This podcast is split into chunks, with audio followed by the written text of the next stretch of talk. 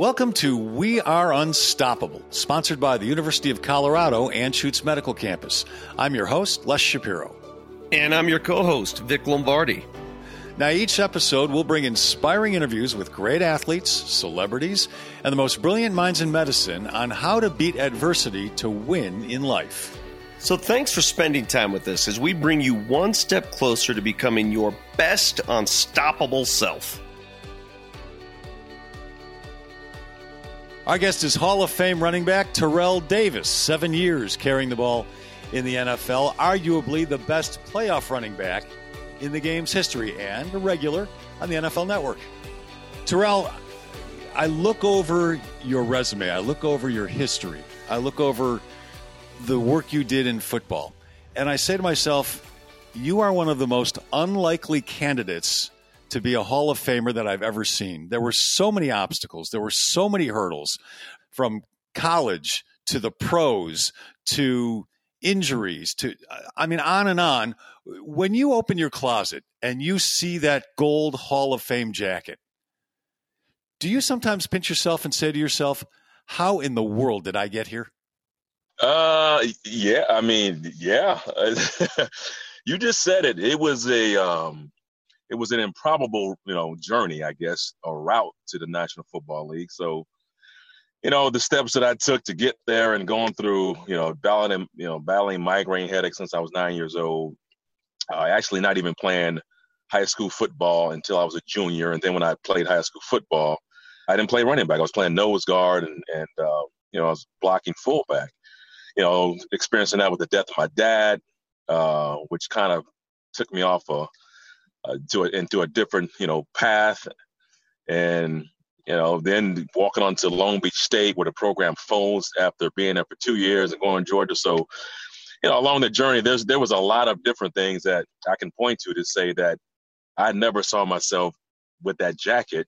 But to me, it was really just kind of using all those things that happened to me and using the setbacks, the failures, the disappointments, and really not trying to prevent those from happening, but how did I respond to those? And when I look back, I learned a lesson from every single thing that happened to me when I went through these things. And those things made me who I am. And I, I had to take that journey. If I had taken the journey of being a five star athlete or somebody who was, you know, highly touted since he was a kid, you know, number one pick in the draft, I don't know if I'm where I am today because I, I needed all that to bring the best of me out. And so when I look at my journey, I don't ever say I wish it was different. I'm, I'm blessed that I had that because it allowed me to really dig deep and, and explore who I am as a player and as a person. So, yeah, it's unlikely, but I think what happens too is people see that and it's motivation for kids to say, hey, even though I'm not drafted in the first round, you know, I still can make it. And you might have to take a detour, a different route to get there, but the goal and the destination, you know, can still be the same for anybody. And so hopefully that's the message that it sends to anybody who, who sees my story. TD, you were only 12 years old when your dad passed. How would you describe your relationship with your father and how you used that uh, to motivate you for the rest of your life? Yeah, there was some tough love there, wasn't there? Yeah, it was a lot of tough love. And I was 15. I don't know. You know, I know. I, I, think I told people I was 12, but I was 15 when my dad passed. 15. Okay. Yeah, I was 15. I was a freshman in high school uh, when he passed. You know, it was it was uh man, it was crazy because my dad, as bizarre as some of the stuff um, seems that he did at that time, it was normal for me. That was my normal. That was my world. My dad was he was really strict in terms of discipline. He had a unique style of trying to get his message across. Um, you know, we talked about the time where he pulled the gun out and shot four shots over um, my brothers and I head. Uh, we were not afraid though. We just, you know, because we trusted my dad. We we knew he loved us and knew he, he wouldn't do anything to harm us. He just had the unique way of of showing us life lessons.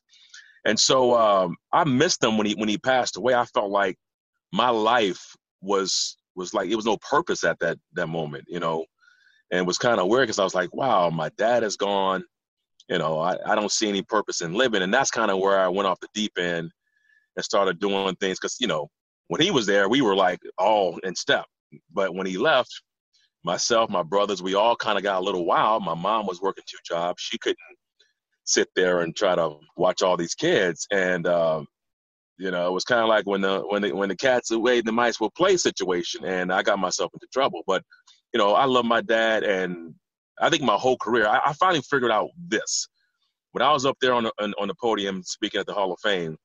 Even that week, I was thinking about my career, and I and I was looking back at it, and I was like, wow, what what was really the the underlying motivation for me?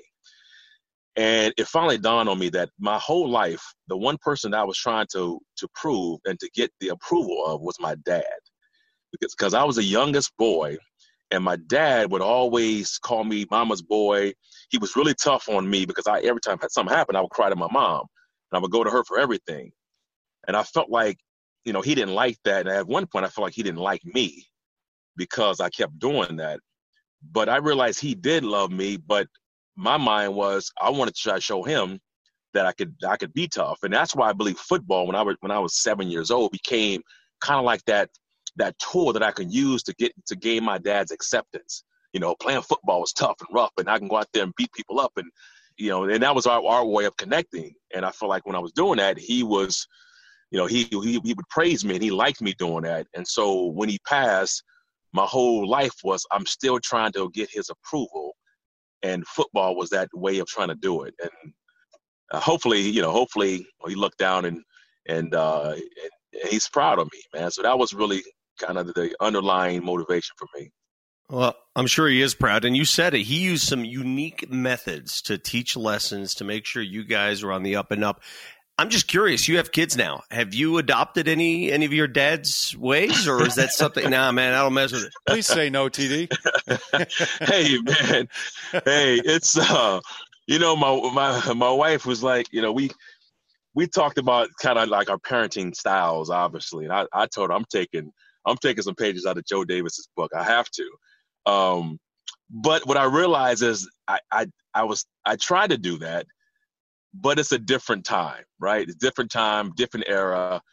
And because I responded to it doesn't mean that I should use some of his techniques. So I, I initially tried to use those techniques and I, I, my wife and I got into it and she really really made me realize that love, I mean, you don't have to go that extreme to show somebody, you know, how to be disciplined or, or something like that. So the, the answer to the question is not really. I have I have not used a lot of Joe Davis's techniques on my children. I, I, I shower them with love, I try to talk to them and let them know why things are are what they are. Um, you know, but but I do keep some of his techniques in my back pocket just in case I need to break them out.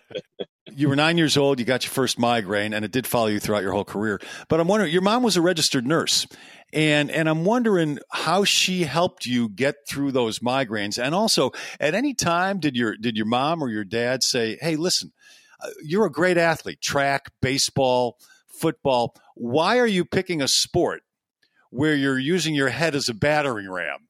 Uh, did your mom ever go through that with you and say maybe baseball is, is a better route for you? Well, first of all, you assume that my, my parents thought I was a good athlete, man. I wasn't a good athlete. Come on, you were a star athlete in high school. No, no, I was not. That's that's my point. I was not a star athlete. I wasn't.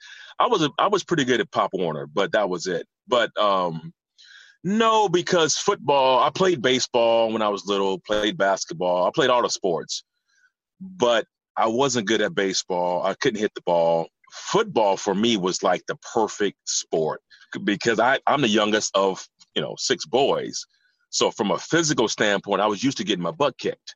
And to be able to play against kids who were, were my same age and same size, I was just dominating them, you know, and I was, you know, played guard my first year. Then I ended up playing running back my second year.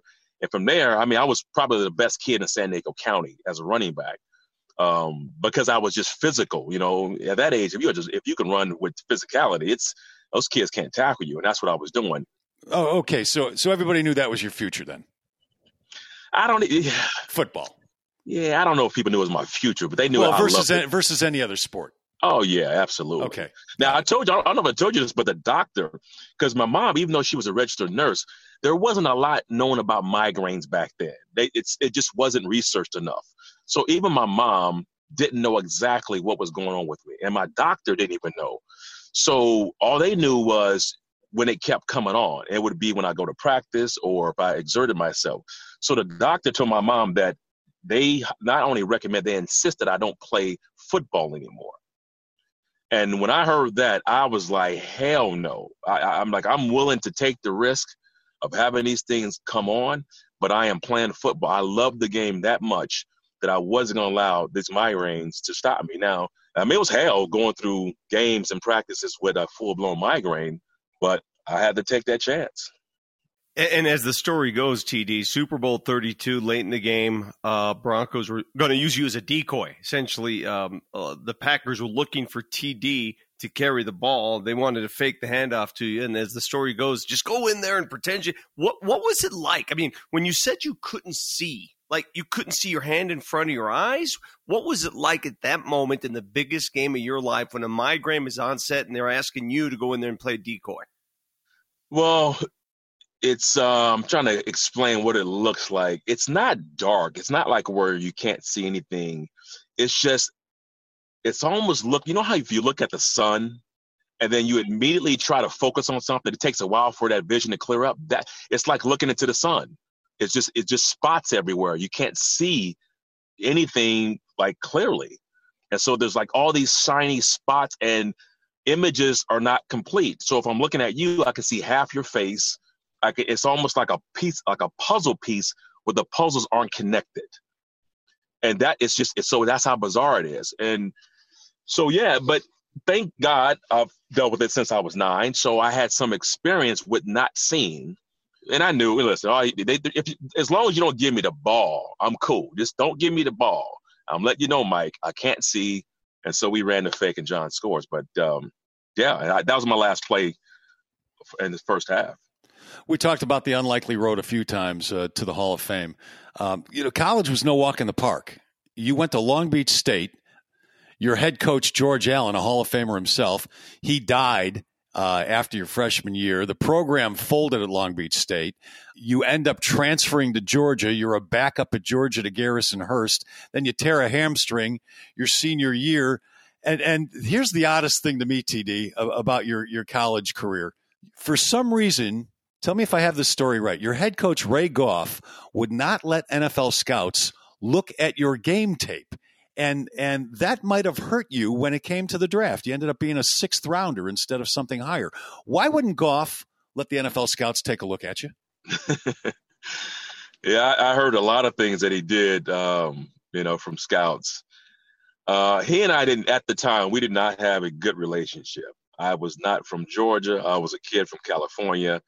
I thought there was a bias about how he treated Georgia kids there who were, you know, locals, and I kind of I think disrupted his flow. You know, I'm a, I'm a kid that I, I respond differently. Like I give respect when I get respect. You know, and his style of coaching was not something that I I liked. It was a very you know, aggressive style.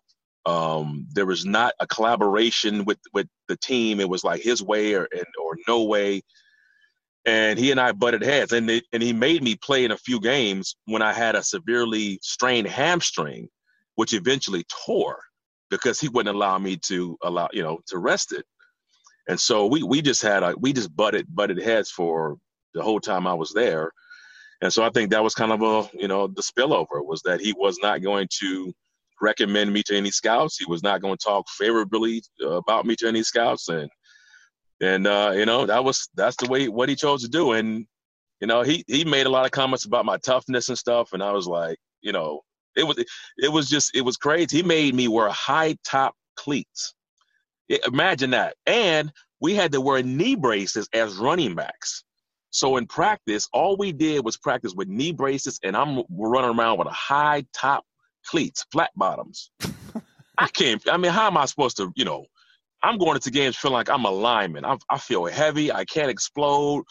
That's why my hamstring probably, you know, got all stressed out. And so it was just weird the things we had to do.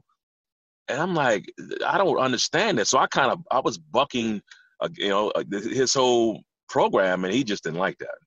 But we have, I will say this: we have made, we have made. Uh, I talked to Ray Goff, you know, a few years ago, and, and I, I, it was on my heart. I reached out to him, and, and we we squashed things, and we have a really good relationship now. But then we did. Yeah, you said nice things about him in your Hall of Fame speech, so I, I was wondering if you reconciled there. Yeah, yeah, I did. I, I called him. I reached out to him. Yep. Uh, it seems like you, you spent the early part of your career just trying to prove to yourself and to others that I can do this. When you when you got to the NFL, you had that training camp where heck, you you you felt like quitting. I mean, you were going to walk away. when did the t- when did the time come that man I, I can do this? I, I got this. I'm TD. You know, I, have always felt that way. You know, I, and I remind myself when I look at my my you know my career. I was again. I go back to Pop Warner. I was best kid in, in San Diego County, so I know I'm I, am i am not. I know I can do it. I go to Long Beach State. I'm sixth on the depth chart. They start me as a as a freshman. I beat out a bunch of juniors and seniors. You know, so I'm starting as a freshman. All right, so I go to Georgia again. I'm fifth or sixth on the depth chart. I work my way up to number two behind Garrison Hearst. I, then I end up starting my junior year. You know, so then I go to Denver. So to me, it's always been, I've always had the confidence that I was good. I knew it. And despite the situation, I knew I could do it. But when I go to Denver, I'm not getting any reps whatsoever. I, am not getting a chance to prove myself. So, you know, we go in there, this is Mike's first year. We got a ton of running backs. Again, I'm, I'm, I'm deep on the depth chart and I can't seem to get any, any practice, any reps or anything. So when we had that second game in, in Tokyo, that week of practice was was the worst week of I've ever had. Number one, we were short a bunch of bodies. So we go to Tokyo. It's hot as hell. It's humid. We're down a bunch of running backs. So now I go from getting zero reps in practice to getting all of them. And I am exhausted and I'm I'm messing up mentally. I'm not doing things. Bobby T was on my butt the whole time. And it was just a horrible week of practice. And I convinced myself that I was already, you know, they were going to cut me anyway because I'm not getting any reps. I'm not on any special team, so I might as well save them the you know the trouble. I'm just gonna quit, and I tried to quit uh, that Friday night before our preseason game, and I couldn't you know call down, and it was a little complicated getting a flight out of you know Tokyo. Um, they didn't have Travelocity or Expedia where you get on your phone book a flight. So, so my my Japanese wasn't wasn't real good, and so I I was like, you know what, the communication thing wasn't wasn't going so well. So I was like, all right, when I get back to Denver, I, I'm done. I'm I'm going back to Georgia. I'll work for Coca Cola. I'll do something. But I see this as heading into you know this is a dead end street for me. And we all know what happened that Saturday, man. In the preseason game, I got a chance to play on special teams, and and I knew I knew that that was that was kind of my moment. I had to I had to make a play. I had to do something to, to get noticed, and I ran out on kickoff and made it made a tackle. And that tackle uh, was the play that got that that was it. That was that was the play that got TD, I guess, noticed by the coaching staff, other players. I think Elway was excited about that, and and that get that get that got me a, a shot to run, you know, with the ball in that game and I think I had eight carries, about 40 yards. Nothing, nothing, you know, great, but it was it was decent. It was good. Well, Terrell, I, am here to tell you, you were noticed early on, and, and I'll, I'll give you a little story that you probably haven't really? heard. Yeah, it, here's how I know this. Uh, I'm on the sideline, and I'm standing with Adam Schefter when Adam was covering the Broncos at the time, and in the middle of practice, Mike Shanahan comes over to me and Adam and says, "Who do you like out there? Anybody you see you like?" And both of us said, we kind of like that running back from Georgia. He looks pretty darn good. And Mike said, You got a good eye. He could very well end up being our starting running back on opening day. Really? Yep. And this this was before Tokyo. Yes. Okay, that you did shock me. Yeah, because I was in Tokyo. I was covering that game, and uh, I knew, I knew that that probably solidified your spot on the roster because I knew they liked you before that. Well, they were. They didn't show it. They didn't give me. They weren't. They weren't showing me they like. Well, they're football coaches. they, they, they want you to be walking on eggshells. I mean, right? eggshells. Like, give me some reps, man. Put the first game. I didn't even play in the first preseason game. I didn't play at all. Or if I did, I came in one play or something like that. I can't remember, but it, but it was very limited. And so I was like, man. And then I, I, I was super frustrated. Bob T. And I guess looking back on that, there is a thing to be said when a coach is on you it is not a bad thing. It is a great thing. That means they care. They know you can do better. They have, they're investing their energy in trying to make you better. But a coach doesn't talk to you, you need to worry. You, you need to worry. It's that that ain't that ain't you're doing so good that, that I don't need to be coached. It is they don't care about you. so so looking back, I was glad that uh, you know Bobby was he was on me, but I didn't take it as, you know, like that when he was doing it. Terrell, you played in the NFL. Every locker room is diverse. We know this, and we've seen some uh, some movement in, uh, along the racial lines here in the last two months that I have never seen in my lifetime personally. Yep. And uh, and I'm wondering, you do you do you think this is here to stay, or do you think this movement is something we'll look back and say, ah, there was a peak, and then we went back to what we were doing before? How, how big of movement in your eyes is this right now?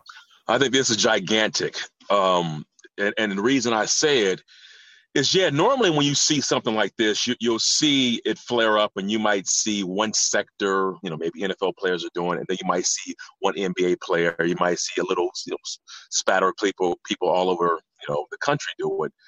This opportunity that we have is is the one that I think is going to be a paradigm shift. I think this is it. And it has to be because it's been here so long. It's been it's been in our culture for so long that we now are seeing it for the first time because of cameras and we're able to witness what black people have been saying for many years what's been happening to us regardless of whether you're a pro athlete or not. People assume because oh you're terrell davis that you i don't experience this stuff. And i say you'll be surprised. Number one everybody don't know who i am so that's so it's not like people recognize me all the time. There's people who don't know who I am, and they treat me like uh, just a black guy. And I've had experiences that I shouldn't experience in these in this day and age. But I certainly think that what's happening now, with not only again with the death of uh, George Floyd, is all these other people that we don't even talk about because we don't have the cameras to prove that it ha- it's happened to them. But our system has been broken for a very long time. And this is not about this anti uh, police or law enforcement campaign. It's about accountability for everybody. We hold everybody to a certain standard, but then we allow law enforcement to have passes on everything. And, and we assume that everybody in law enforcement, that they're all good people, that they don't have racist people in law enforcement. And we've been saying for a long time, yes, they do. It's a lot of them who are like that. Now, there's a lot of them who are not, but we've got to root out the ones who are who are like that, and root out the systems that allow them to be able to act in the fashion in which they act, and not have any consequences. And so, as black people for this country, we always felt for a long time that we don't have the same rights as whites. We don't. It's a fact. If we commit a crime, the same exact crime is punishable normally for a black person three times more than it is for a white person. The same crime when they enacted the, the, the law where they had crack cocaine versus cocaine, they made it more harsh because they knew black people were using crack more than whites. So for many years, it's this is the system, and it, it really is. It's not just a word, not just a phrase. There is systemic racism that exists in our country. Do we live in a great country? Absolutely. Can we make it better? Absolutely. That's what we're fighting for. It's good versus evil. It's right versus wrong is what black people are fighting for. And the fact that what I'm really encouraged by is that it's not only black people who are fighting for this cause. And it's always been, anytime we've had any push and movement in this country, it's always had to be white people who, who, who, joined and collaborated with us to push these issues forward. And what I'm seeing now is I see, I see white, black, Latino, I see everybody who is saying enough is enough. We can't have two different standards for Uh, you know people who, who say america is america and it's great and it's you know don't mess it up and it's you know and everything is normal they can't we can't have different rules for them. And then the people who are saying wait a minute we we know how to make this country better. It's a great country but let's make it better. So i believe that this movement is here to stay. This movement is here to stay. It's not going anywhere. And i've seen actions from the nfl i've seen nascar make statements. I've seen them taking down these symbols of hate, these symbols of uh, oppression, these symbols that remind us of our history, not in a good way. And we've been celebrating these these symbols for many years. So those things are starting to come down. And so I'm I'm really encouraged. Um, it's it, it's encouraged me to to get involved, and more people are getting involved now than I've ever seen. And I don't think this is just a fad. I don't think this is just going you know pass over um, anytime soon. This is going to be something that we have to take advantage of this moment and make change for this country forever. What do you talk to your three kids about? How do you talk to them about what's going on in the country right now? Well, they're young, so we haven't dropped all this heavy stuff on them on them yet. But we did tell them about Juneteenth. We told them, you know, they understand a little bit of the history here, you know, where we came from and how our, our uh, you know, ancestors and our, you know, were slaves and, you know, how that whole thing uh, worked out. But we preach love in our family, man. Our kids have friends of different races and everything.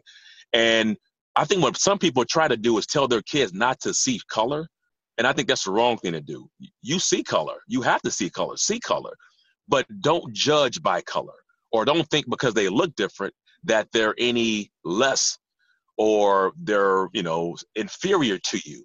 So we teach our kids that everybody god god has made everybody to look different and everybody is special and your friends and, and whoever it is. And so that's what we, t- we teach our kids. I haven't told them about the things that i'm going to talk to them really about is you know obviously being pulled over and how you have to represent yourself in public to represent you as a black man because people are going to judge the next black man based on what you do and I know I'm like that. When I go places, I got to make sure that I I'm doing things that represent black men or black people in a fashion that I don't ruin it for the next black person who comes in to a restaurant or is using know, the, the hotel room or whatever.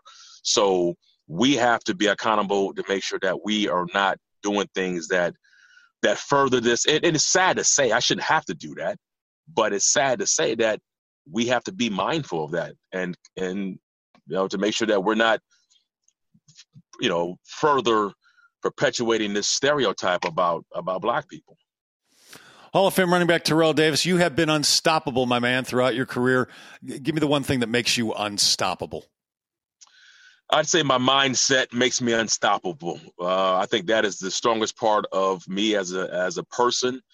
I've uh, I've had to deal with it a lot, like I said before. But when it comes down to whether it's performance or trying to accomplish something, I lean on my mental my mental fitness. I lean on just my mind. You know, if I want it bad enough, I'm gonna let my mind dictate and push, and my actions gonna, are gonna be in line with my my mind. And we, you got to have a tough mind, man, because this what's guaranteed in this world. I used to say death and taxes, but you can throw in there adversity, setbacks, failure, uh, sadness, all that stuff. Death that's gonna be in your life. So for me, it's just I have to I have to mentally prepare for that stuff and know it's going to come. All right, Terrell Davis, thanks, buddy. Hey guys, thanks, appreciate it. Time for a quick break. When we come back, we'll talk to a doctor and a nurse practitioner at the headache clinic at the University of Colorado Anschutz Medical Campus. We Are Unstoppable is sponsored by University of Colorado Anschutz Medical Campus, a world-class medical destination at the forefront of education, science, medicine, and healthcare right in the center of the Rocky Mountain region.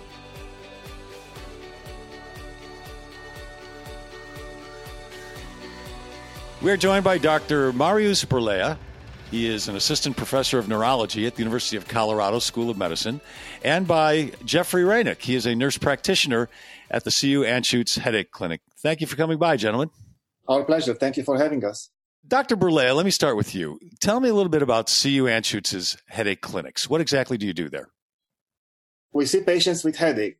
Um, it started about six years and a half ago, almost seven years ago, breaking away from what we call general neurology because we identified there was a need to take care of uh, probably 600,000 people with headache and migraine in the state of Colorado.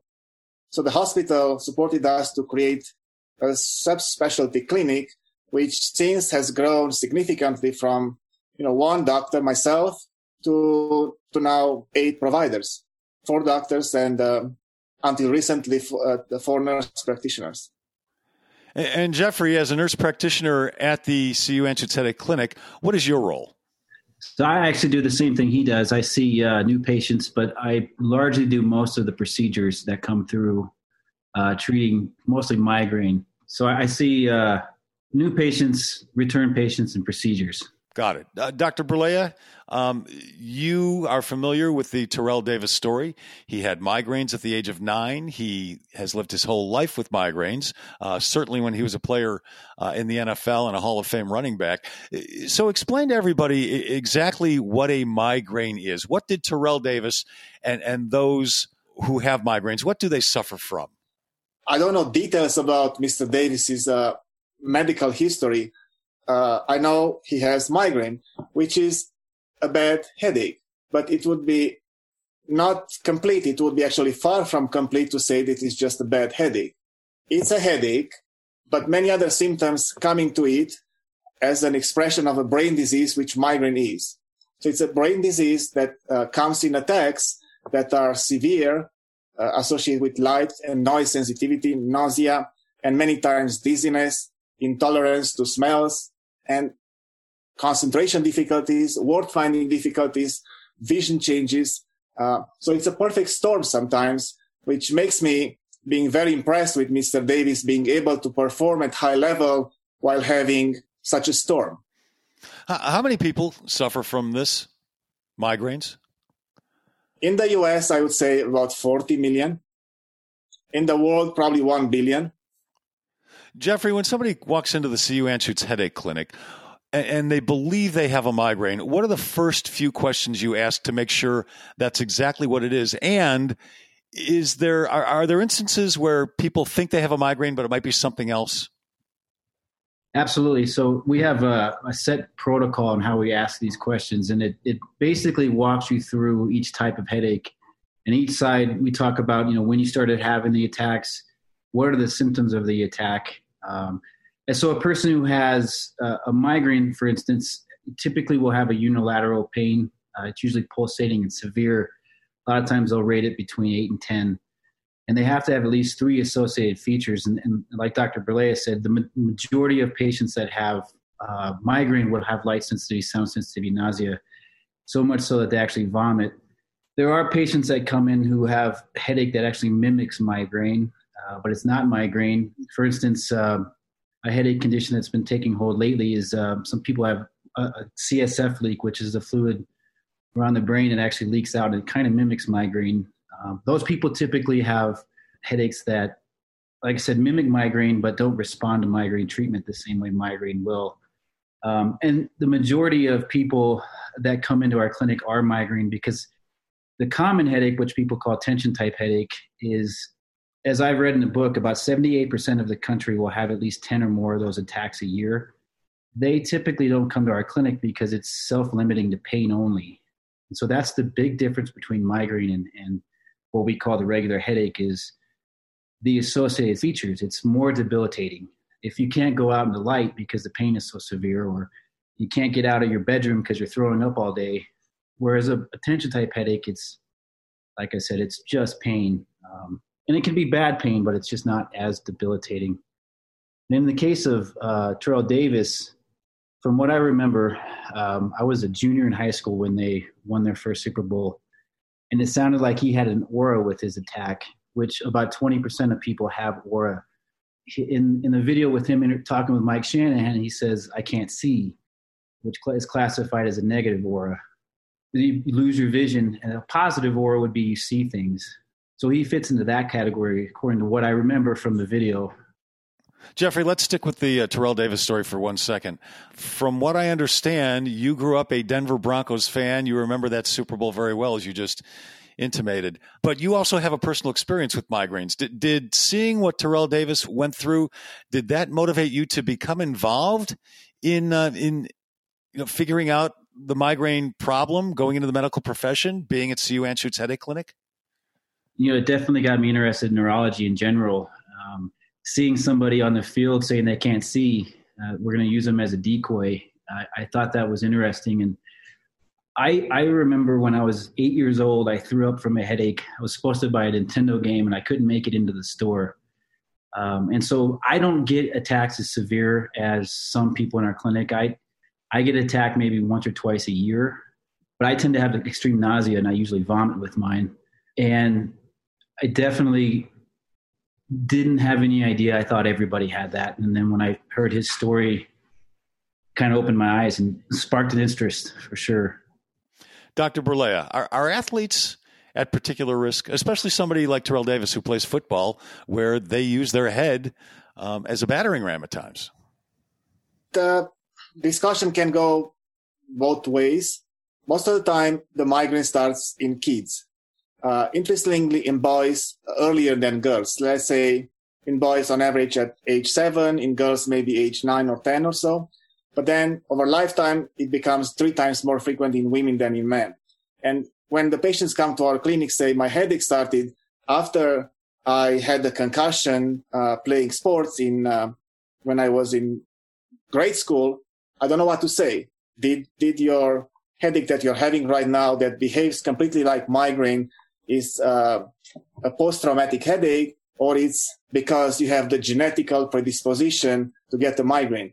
Uh, most of the time, I say to the patients, I do think that you have this migraine biology and um, trauma to the head probably made it more severe or made it manifest. In athletes starting uh, to play sports in uh, high school, it's an issue because if you have if you start with the biology of migraine and you hit your head a few times, then your life can be significantly affected. It can prevent you from advancing in the field of sports or in, even in other careers. Now, uh, when you are an established athlete and you need to perform every week, twice a week, uh, or whatever you know your your profession tells you to do, that it makes it difficult for you because you cannot predict next time you're going to have a migraine attack with uh, symptoms that we discussed in as severe as Jeff was mentioning, and you still have to perform uh, because you want to do everything for your team, and sometimes um, that's not possible. Um, so athletes like Terrell Davis um, or other basketball players that, that have uh, severe migraine are able to perform even uh, having this uh, storm happening, but they are to be admired for that. So, what is happening at the University of Colorado Anschutz Medical Campus? What are the new treatments? What is the research showing? What are we going to hear about soon that's new and improved about treating migraines?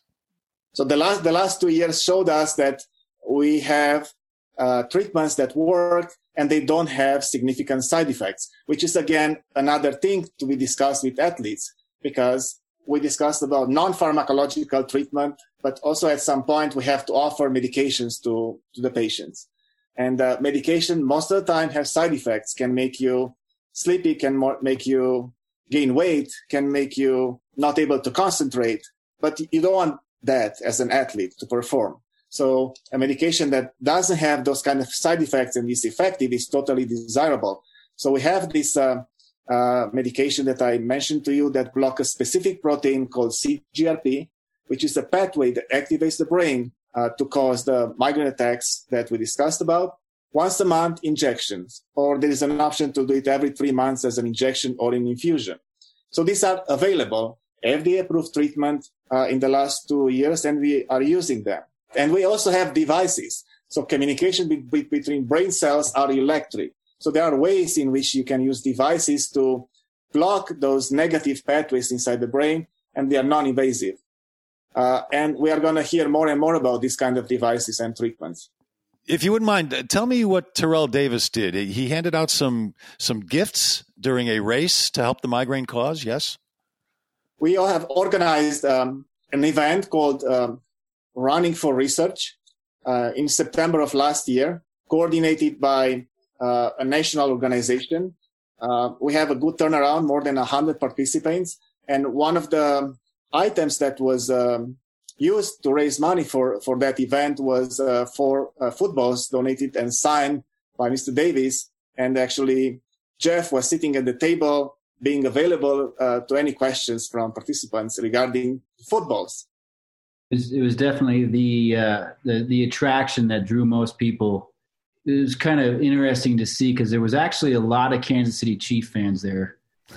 they they were asking questions about it, not knowing that he suffered from a migraine, and you know, getting to tell the story from the second quarter of the of the Super Bowl. You know, it was really interesting, and I think he did four footballs that he signed, and um, we which probably where we raised most of our money in the raffle Well, I wish you both a lot of luck in your campaign. Uh, Dr. Mario Birlea from the University of Colorado School of Medicine and Jeffrey Rainick, a nurse practitioner at CU Anschutz Headache Clinic.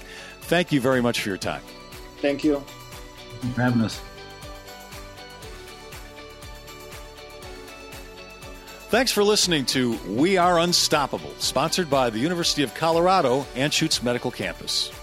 You want more unstoppable stories? Subscribe to our podcast wherever you find and listen to podcasts. You can even ask your smart speaker to play We Are Unstoppable podcasts. And you can visit us at our website, unstoppablepodcasts.com, for more episodes and ways to subscribe. That's unstoppablepodcasts.com. Subscribe today